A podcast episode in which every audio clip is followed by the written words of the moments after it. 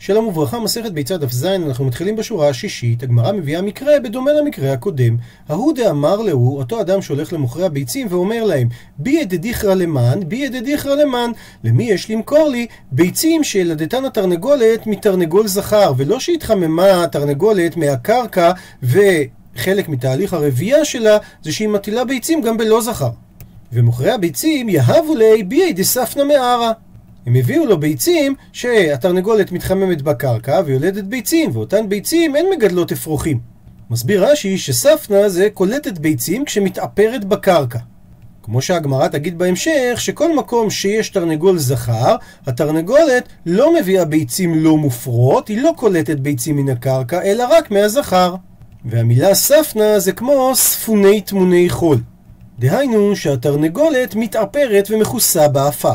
רוב מוחלט של הביצים שאנחנו קונים היום הם ביצים לא מופרות, מה שהגמרא מכנה דספנא מארעא. כי בלולים של התרנגולות אין זכרים. לעומת זאת, במקום שיש זכר, אזי הביצה היא מופרית, וניתן לראות אחרי יומיים ואחרי שלושה את התרקמות האפרוח. ומספרת הגמרא, אתא לקמיה דרבי אמי, בא אותו בן אדם בתביעה לבית הדין של רבי אמי, אמר להוא, פוסק להם רבי עמי, מקח טעות הוא והדר. זה מקח טעות והמקח בטל, וצריך להחזיר את הכסף ולהחזיר את הביצים. שואלת הגמרא, פשיטא, וכמו שרש"י הסביר במקרה הקודם, ברור שזה מקח טעות, מה החידוש בדבר? הרי הבן אדם בצורה מפורשת אמר להם שהוא מעוניין בביצים מופרות, והם הביאו לו ביצים לא מופרות. מסבירה הגמרא, מה עוד תימא? מה הייתי אומר? היי, זה שהבן אדם רוצה ביצים זה לאכילה כבאי הוא רוצה אותם בשביל אכילה. והיידקה אמר דדיכרא, אז למה הוא רוצה ביצים מהיכן שיש תרנגול זכר? משום דשמינן תפי. שהן שמנות יותר, גדולות יותר, מאשר ביצים שאינן מופרות. ואם כך, למי נפקא מינה?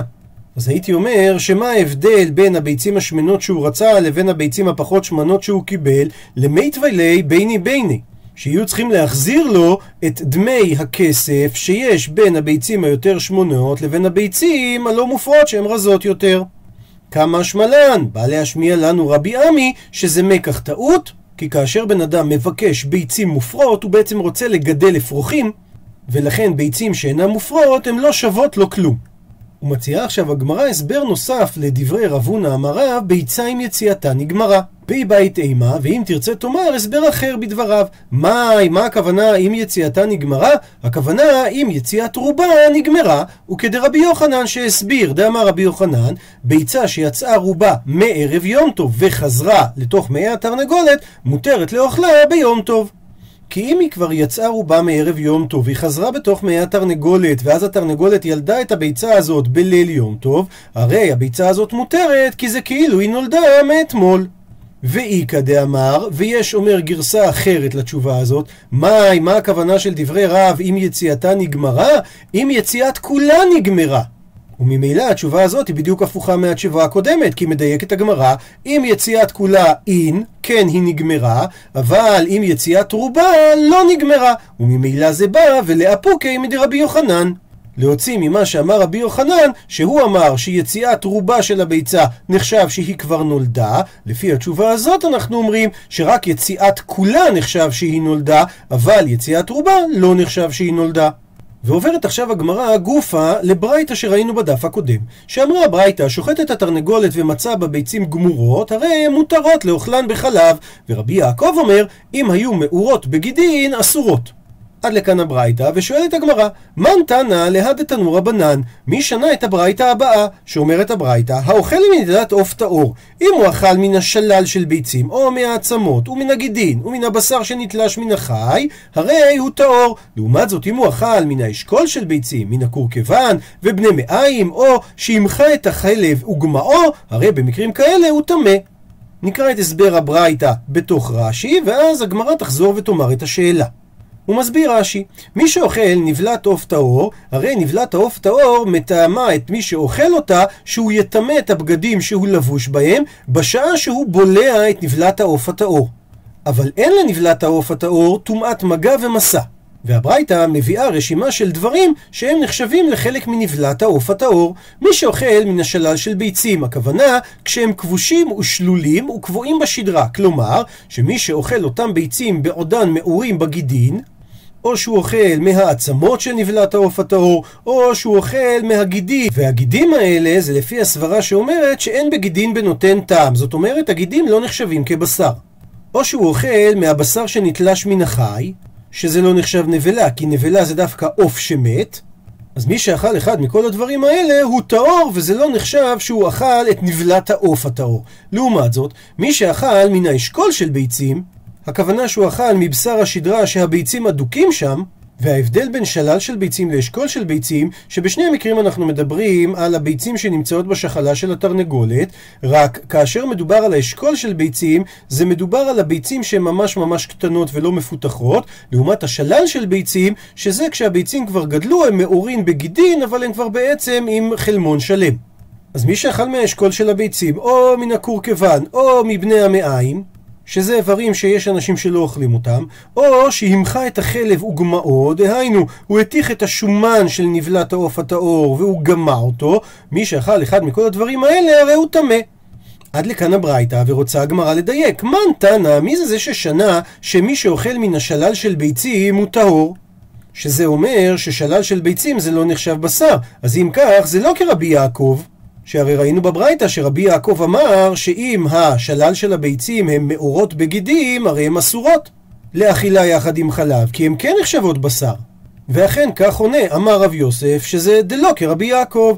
דאי כרבי יעקב האמר, הרי הוא אמר בברייתא, שאם הביצים היו מאורות בגידים, אסורות לאכול אותם עם חלב, זה אומר שהן בשריות. ולשיטתו, מי שאוכל את השלל של הביצים היה צריך להיות טמא ולא טהור. מקשה עליו אמר לאביי, ממאי, מי אמר שבהכרח כך צריך להסביר? דילמה, אולי נאמר שעד כאן לא קמה רבי יעקב הטעם, אלא לעניין איסורה.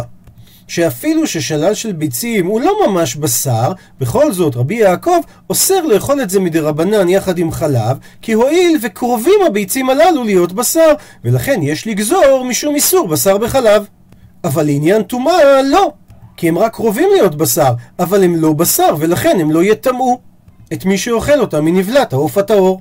הוא ממשיך אביי, וכי תימה, ואולי תרצה לתרץ ולומר, לעניין טומאה נמי נגזור? שכמו שגזרנו לעניין אכילת בשר בחלב, אז כך נגזור גם לעניין טומאה מדי רבנן. דוחה את זה אביי ואומר, הפושי טומאה הוא, והפושי טומאה מדי רבנן לא מפשינן. זה להרבות טומאה, והרי זה גורם להפסד טהרות, והכלל אומר שאנחנו לא מרבים טומאה מדרבנן. אומר רש"י, אף על פי שגזרו בטומאות במקומות הרבה, בכל זאת אין לומר שגם פה נגזור, כי לא נוח לנו שנגרום להרבות טומאה וממילא נפסיד טהרות, במיוחד כאשר מדובר לגזור טומאה על דבר שהוא אוכל, שזה שונה מדברים שהם לא אוכל שיש להם טהרה במקווה. עד לכאן הייתה דחיית אביי דברי רב יוסף, ואיכא דאמרי, ויש גורסים את הדברים באופן הבא, ששאלה הגמרא, מן תנא מן האשכול של הביצים טמא? ועל כך אמר רב יוסף שזה שיטת רבי יעקבי, דאמר אם היו מאורות בגידים אסורות. זאת אומרת שרב יוסף הבין שביצים שמאורות בגידין, ושלל זה במשמעות שהן לא מאורות כל כך כמו ביצים שגמורות וקרובות לעבור את תהליך ההטלה שאז יהיה עליהם את הקליפה הלבנה. זאת אומרת שבשונה מההבנה הקודמת, רב יוסף מבין עכשיו שאשכול של ביצים זה מה שקודם הגדרנו שלל של ביצים, שזה ביצים שמאורות בגידין, ושלל של ביצים זה כבר ביצים בשלב יותר מתקדם. ומקשה עליו אמר לו אביי, ממאי, מי הכריח אותך להסביר דאשכול מהנח דתליא באשכול? הכוונה שמה שאמרנו בברייתא, שמי שאוכל מאשכול של ביצים טמא, הכוונה היא למה שאמר רבי יעקב, שמדובר בביצים שמאורות בגידין. כי אומר אביי, דילמה, אולי מדבר באשכול גופי. בבשר שדבוק בשדרה והביצים אדוקים בו, כפי שהבנו באיכא דאמרי הראשון. הוא ממשיך אביי, וכי תימה, ואולי תרצה לומר, אשכול גופי מאי למימרא. שלא הגיוני לומר שהתנא מתכוון לאשכול כמו שאני אביי הסברתי, שהרי מה החידוש ברור שזה בשר. אומר על כך אביי, מידי דהווה, זה כמו שהתנא שנה הכורכבן ובני מעיים. דאף על גב דבשר נינו, שלמרות שברור שהם בשר, בכל זאת צריך היה תנא לומר שהם בשר, ומי שאוכל אותם מנבלת העוף הטהור הוא יהיה טמא. למה? כיוון דאי כאינשא דלא אכלי. יש אנשים שלא אוכלים את הקורקוון ובני המעיים, ולכן יצטריך להשמועינא נתנא שזה נחשב בשר. אז הכנמי, כאן גם לעניין האשכול, כיוון דאי כאינשא דלא אכלי, כיוון שיש אנשים שלא אוכלים את הדבר הזה, יצטריך התנא להשמועינא שזה נחשב בשר. ועוברת עכשיו הגמרא לעוד דין לגבי ביצה שנולדה ביום טוב. תנו רבנן, כל שתשמישו ביום נולד ביום, כל שתשמישו בלילה נולד בלילה, כל שתשמישו בין ביום ובין בלילה נולד בין ביום ובין בלילה. הוא מפרט את הברייתא, כל שתשמישו ביום שהוא נולד רק בשעות היום זו תרנגולת, וכל שתשמישו בלילה שהוא נולד בלילה זו הטלף. כל שתשמישו בין ביום ובין בלילה זה אדם וכל דדם מילי. וכל הדומים לו, ששעת הלידה תהיה בין ביום ובין בלילה. עד לכאן הברייתא, הוא מצטט את הגמרא שורה מהברייתא, אמר מר, כל שתשמישו ביום, נולד ביום, זו תרנגולת. שואלת הגמרא, למאי נפקא מינא, מה אכפת לי המידע הזה? עונה הגמרא, לכי דרב מרי ברי דרב כהנא. דאמר רב מרי ברי דרב כהנא, מי שבדק בקינה של תרנגולין מערב יום טוב, ולא מצא בה ביצה, ולמחר השכים, דהיינו. קודם עלות השחר הוא הלך, ואז כן מצא בביצה, הרי הביצה הזו מותרת. כי אין חשש שהיא נולדה בלילה ביום טוב, כמו שאמרה הברייתא, שכל שתשמישו ביום נולד ביום, ולכן ודאי שהתרנגולת לא ילדה את הביצה הזאת בלילה. וכמו שהסברנו, הוא מצא את הביצה קודם עלות השחר, לכן בוודאות הביצה נולדה לפני יום טוב. שואלת הגמרא, והלא בדק, אבל אמרנו שהוא בדק ולא מצא ביצה. עונה הגמרא, אימר, תאמר שהוא כנראה לא בדק יפה יפה, ואפילו בדק יפה, אימר, ניתן לומר שהוא לא מצא באמת ביצה. למה? כי אצתה רובה וחזרה הווי. שזה כמו שראינו בשמו כדרבי יוחנן, שאמר שביצה שנולדה רובה בערב יום טוב וחזרה למאה תרנגולת, אז אפילו שהיא יצאה כולה ביום טוב, זה נחשב שהיא כבר נולדה בערב יום טוב. ואומנם זה מילתא שלא שכיחה היא, אבל בגלל שהברייתא אמרה שהתרנגולת בוודאות לא יולדת בלילה, לכן אנחנו תולים גם במציאות הלא שכיחה הזאת. שואלת הגמרא, איני, מה באמת? והאמר רבי יוסי בן שאול אמר רב, שמי שבדק בקינה של תרנגולת מערב יום טוב ולא מצא בביצה, ולמחר השכים ומצא בביצה, הרי הביצה הזאת אסורה. והסיבה כי היא כן נולדה בלילה, אז אם כך זה סותר את מה שאמרה הברייתא. מתרצת הגמרא, הטם, מה שרב עשה את זה, בדספנא מערה. מדובר על ביצה לא מופרית, שביצה כזאת התרנגולת יולדת אפילו בלילה. שואלת הגמרא, אי הכי אם כך, אז מה שאמרנו בדין דרב מרי, נמי אימה, נאמר גם שהביצה הזאת היא ביצה מער אספנה, שהיא ביצה שאינה מופרית, וייתכן שהתרנגולת ילדה אותה בלילה. עונה על כך הגמרא, כי מדובר בדאיקה זכר בהדה. יש זכר שנמצא שם באזור, ולכן בוודאות הביצה הזאת מופרית. שואלת על כך הגמרא, בדאיקה זכר נמי אימה מאר אספנה, גם כשיש זכר, אולי נאמר שמדובר על ביצה שאינה מופרית. עונה הגמרא אמר אבינה גמירי, אנחנו מקובלים מרבותינו, שכל היכא דאיקה זכר, שכל מקום שיש תרנגול זכר, לא ספנה מערה. ודאי שהביצים של התרנגולת הן מופרות, ולא ביצים שאינן מופרות, ולכן בוודאות הם נולדו בלילה. שואלת הגמרא, ועד כמה? מה שאנחנו מקובלים מרבותינו, עד איזה מרחק רדיוס של זכר מהתרנגולת אנחנו נאמר את הדבר הזה? אמר רב גמדא משמי דרב, כל היכא הפכנו דף דשמע קלי ביממה. כל מקום שהתרנגולת שומעת את הקול של התרנגול ביום, אז יש חזקה שהביצים שלה מופרות, אבל לא אם היא שומעת את הקול שלו בלילה, כי בלילה שאין רעשי רקע, הרי שומעים את הקול של התרנגול יותר רחוק מביום. אבל מרחק כזה הוא לא רלוונטי, כי הרי אמרנו שהתשמיש של התרנגולת זה ביום ולא בלילה. ולכן המרחק שעל פיו אנחנו קובעים שהתרנגולת שימשה עם התרנגול, זה מרחק כזה שהיא שומעת אותו בשעות היום. מספרת הגמרא, עבד רב מרי עובדא עד שיטין בתי. זאת אומרת, רב מרי בדק מערב יום טוב והוא לא מצא ביצה בקן של התרנגולת, השכים לפני עלות השחר ומצא ביצה, והוא בדק ולא היה תרנגול זכר עד מרחק של 60 בתים. בכל זאת סמך רב מרי על התרנגול, ועל בסיס זה התיר את הביצה. שמדובר על ביצה שהגיעה מהתרנגול, היא ביצה מופרית, ולכן בוודאות היא נולדה בערב יום טוב. הוא מסייג את הגמרא את הדברים, ואי איכא נהרה, אבל אם יש נהר בין התרנגול לתרנגולת, לא עברה. הרי למרות ששומעים את הקול והמרחק קטן, התרנגולים לא יכולים להיפגש, ולכן אין חזקה שהביצים הן מעוברות. ואי איכא מברה אברה. ואם יש גשר, הרי התרנגול והתרנגולת יכולים להיפגש, ולכן הביצים כן בחזקת מופרות, וממילא הן נולדות ביום ולא בלילה. ואי איכא מיצרא לא עברה. דהיינו, אם מעל הנהר יש חבל שקשור בראשי שתי יתדות, יתד אחת תקועה בשפת הנהר מצד אחד, ויתד אחת תקועה בשפת הנהר מצד שני, ויש עץ קצר, גשרון, שמוטל לרוחב הנהר, אבל אפשר לעבור בו רק על ידי דוחק שאוחזים בחבל בשני קצותיו ועוברים, והרי התרנגול והתרנגולת לא יכולים לעבור על דבר כזה. ולכן במעבר כזה אנחנו נאמר שהביצים כנראה לא מופרות על ידי התרנגול, ובכל זאת אומרת הגמרא, הא ועובדא ועברה מיצרה. היה מעשה בפועל, והתרנגול והתרנגולת כן עברו על המיצר הזה שחשבנו שהם לא עוברים עליו. וחוזרת עכשיו הגמרא לדון בדברי רבי יוסי ברבי שאול.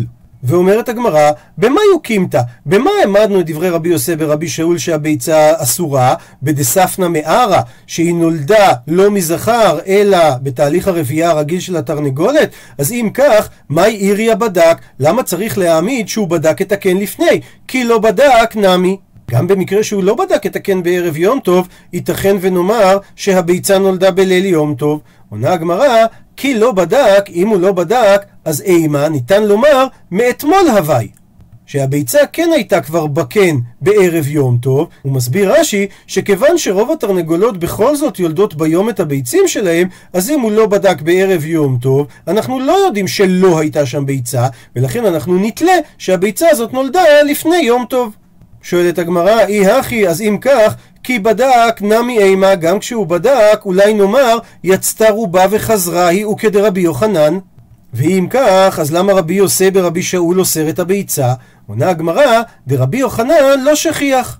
ולכן, דווקא כשיש זכר, אז אנחנו אומרים שוודאי שהיא לא יולדת בלילה, אז אנחנו תולים כן להעמיד כרבי יוחנן, שמדובר שיצתה רובה וחזרה ויצתה כולה אחר כך. אבל בדספנה מערה, דהיינו ביצה שאינה מופרית, שאין שם זכר, במצב כזה אנחנו אומרים שכן שכיח שהביצה נולדה בלילה, יותר מאשר מה שאמר רבי יוחנן, של יצתה רובה וחזרה ויצתה כולה אחר כך. בואו נסכם את הדברים בטבלה הבאה. אם יש זכר בסביבה, תמיד הביצה תהיה מותרת. כי אם הוא לא בדק את הקן לפני יום טוב, נתלה שכנראה יצאה ערובה בערב יום טוב, ואם הוא כן בדק את הקן לפני יום טוב ובכל זאת לא מצא ביתה, אנחנו נתלה את הדברים בדעתו של רבי יוחנן, שכנראה היא נולדה מבעוד יום, חזרה למי התרנגולת ונולדה שוב. אם אין זכר בסביבה, אז אם הוא לא בדק את הקן לפני יום טוב, הביצה מותרת, כמו שאמרנו קודם, כי כנראה היא נולדה בערב יום טוב. אבל אם הוא בדק את הקן לפני יום טוב ולא מצא ביצה, זה המקרה בו אנחנו נאמר שהביצה אסורה, שכנראה היא נולדה בליל יום טוב. ומביאה הגמרא עוד מימרה, ואמר רבי יוסי בן שאול אמר רב, היי תומא שחיקה סכנת לגילויה. משקה שעשוי משומין שחוקים, הרי הנחש שותה ממנו אם הוא מוצא אותו מגולה ומטיל בו את הארס שלו, ולכן אסור לשתות ממנו. ציטוט מהמשנה, בית שמאי אומרים, שאור בכזית. מה שאין כן איסור חמץ שזה בככותבת, לעומת בית הלל אומרים שגם שאור וגם חמץ שיעורם בכזית. שואלת הגמרא, מה הייתה מהו דבית שמאי? מה המקור לדבריהם שהם אומרים שהשיעור של שאור ושל חמץ שונה זה מזה? אומרים לך בית שמאי, כי אם כן, לכתוב רחמן החמץ ולא בי שאור. דהיינו, מדוע התורה ציינה גם חמץ וגם שאור? הרי אם השיעור שלהם הוא שיעור שווה, אפשר היה לכתוב רק חמץ, ואנא אמינא, אומרים בית שמאי, אני הייתי לומד לבד. מה חמץ שאין חימוצו קשה?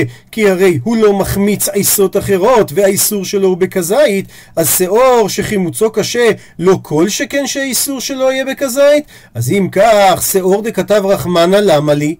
הרי הייתי יכול ללמוד את זה לבד, אלא לומר לך ששיעורו של זה לא כשיעורו של זה. ולכן כתבה אותם התורה במפורש, כדי להגיד לך ששיעור שאור זה השיעור הקטן בכזית, לעומת שיעור חמץ שזה בשיעור יותר גדול, שזה שיעור הככותבת.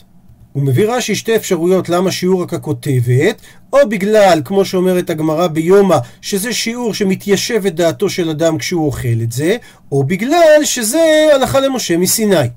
שואלת הגמרא, ובית הלל, איך הם יסבירו למה נקטה התורה גם חמץ וגם שאור? עונה הגמרא בשם בית הלל, צריכי, צריך להגיד את שני הדברים. דאי כתב רחמן השאור, הווה אמינא משום דחימוצו קשה. הייתי אומר, שאור זה בכזית בגלל שחימוצו קשה, כי הוא מחמיץ עיסות אחרות. אבל חמץ דאין חימוצו קשה, אימה לא, ובלאי בכלל אין איסור להחזיק אותו בפסח, לכן צריכה. צריכה התורה להגיד שגם חמץ אסור בכזית, והפוך. ואי כתב רחמנה, רק חמץ, הייתי אומר, משום דראוי לאכילה, אבל שאור שאין ראוי לאכילה, אימה לא. אולי שיעור האיסור שלו לא יהיה בכזית, אלא יהיה בככותבת, שהרי שאור הוא בכלל חמץ, אבל יש בו צד יותר קל שהוא לא ראוי לאכילה, לכן אומרים בית הלל צריכה, צריכה התורה להגיד לנו את שני הדברים, ושיעור שניהם הוא בכזית. ממשיכה הגמרא ושואלת, ובית שמאי לית ליהו דרבי זיירא? האם הם לא סוברים את מה שאומר רבי זיירא? דאמר רבי זיירא, פתח הכתוב בשאור וסיים בחמץ, שכתוב שאור לא יימצא בבתיכם, ובהמשך כתוב כי כל אוכל מחמצת, ובעצם היה צריך להיות כתוב כי כל אוכל שאור, ולא כי כל אוכל מחמצת. אלא שבאה התורה לומר לך, זהו שאור, זהו חמץ. כזה כן זה, שאם כך זה כדברי בית הלל, שהשיעור שלהם שווה, ולא כדברי בית שמאי. מתרצת הגמרא לעניין אכילה, כולי עלמא לא פליגי, גם בית שמאי מסכימים לבית הלל, ולא נחלקו עליהם. שהשיעור באכילה, גם בחמץ, גם בשאור, זה כזית, כמו שאמר רבי זרע. כי פליגי, מתי בית שמאי כן נחלקו? לעניין ביאור, שבית שמאי סברי לא ילפינן, אנחנו לא לומדים ביאור מאכילה, לעומת זאת בית הלל סברי שכן ילפינן ביאור מאכילה. הוא מסביר רש"י את הסברה של בית שמאי שלא השוו את עניין הביאור לאכילה, שהרי בפסוק הפסוק חילק בין שני הדברים, שכתוב לא יראה לך חמץ ולא יראה לך שאור, ולכן לא אומרים כמו שבאכילה השווה כתוב אכילת חמץ לביאור שאור, אז אף לעניין ביאור השווה כתוב חמץ לשאור, שהרי בכל זאת הפסוק כן חילק ביניהם, ואם הוא חילק ביניהם זה אומר שיש נקודה שבה הם לא שווים, והנקודה הזאת היא לעניין ביאור. ומביאה הגמרא הוכחה לדבר, איתמר נמי, נאמר גם בשם אמר רבי יוסי בר חנינא, שהמחלוקת של בית הלל ובית שמאי לעניין ביאור, אבל לעניין אכילה, דברי הכל זה וזה שהשיעור שלהם הוא בכזית. ותניא נמי אחי, ושנינו כך גם בברייתא, שכתוב בפסוק, ולא יראה לך חמץ, ולא יראה לך שאור. זהו מחלוקת שבין בית שמאי ובית הלל, שבית שמאי אומרים שהאיסור של שאור זה בכזית, וחמץ זה בככותבת. לעומת זאת, בבית הלל אומרים שהשיעור שלהם זה וזה בכזית. ציטוט מהמשנה לעניין המחלוקת השלישית, השוחט חייב העוף ביום טוב. הוא מדייק את הגמרא שלשון השוחט שאמרה המשנה, משמע דיעבד אין, אבל לכתחילה לא.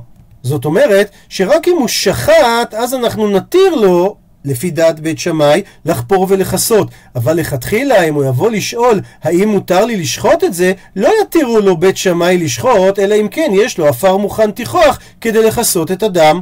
אבל הדבר לא מסתדר עם הסיפא, תראה מה כתוב בסוף המשנה, שכתוב ובית הלל אומרים לא ישחוט, ניתן להסיק מפה מכלל דתנא קמא סבר, שזה דעת בית שמאי, שכן ישחוט לכתחילה, אפילו אם אין לו עפר. עונה הגמרא, הלא קשיא, אין קושייה. למה? לא ישחוט ויכסה כאמר. דהיינו, מה שכתוב לא ישחוט בדעת בית הלל, הם בעצם מתכוונים לגבי הכיסוי ולא לגבי השחיטה.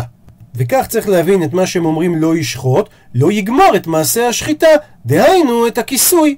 זאת אומרת שלפי בית הלל, גם אם הוא שחט, הוא לא יגמור ויכסה על ידי חפירה ביום טוב. שואלת על כך הגמרא, אבל אימה סיפא, תראה מה כתוב בסוף. ומודיעים שאם שחט, שיחפור בדקר ויכסה. וזה לשון של דיעבד. אז ניתן להסיק מפה, מכלל דירישא, שמה שבית הלל אמרו במשפט הקודם, לאו דיעבד הוא.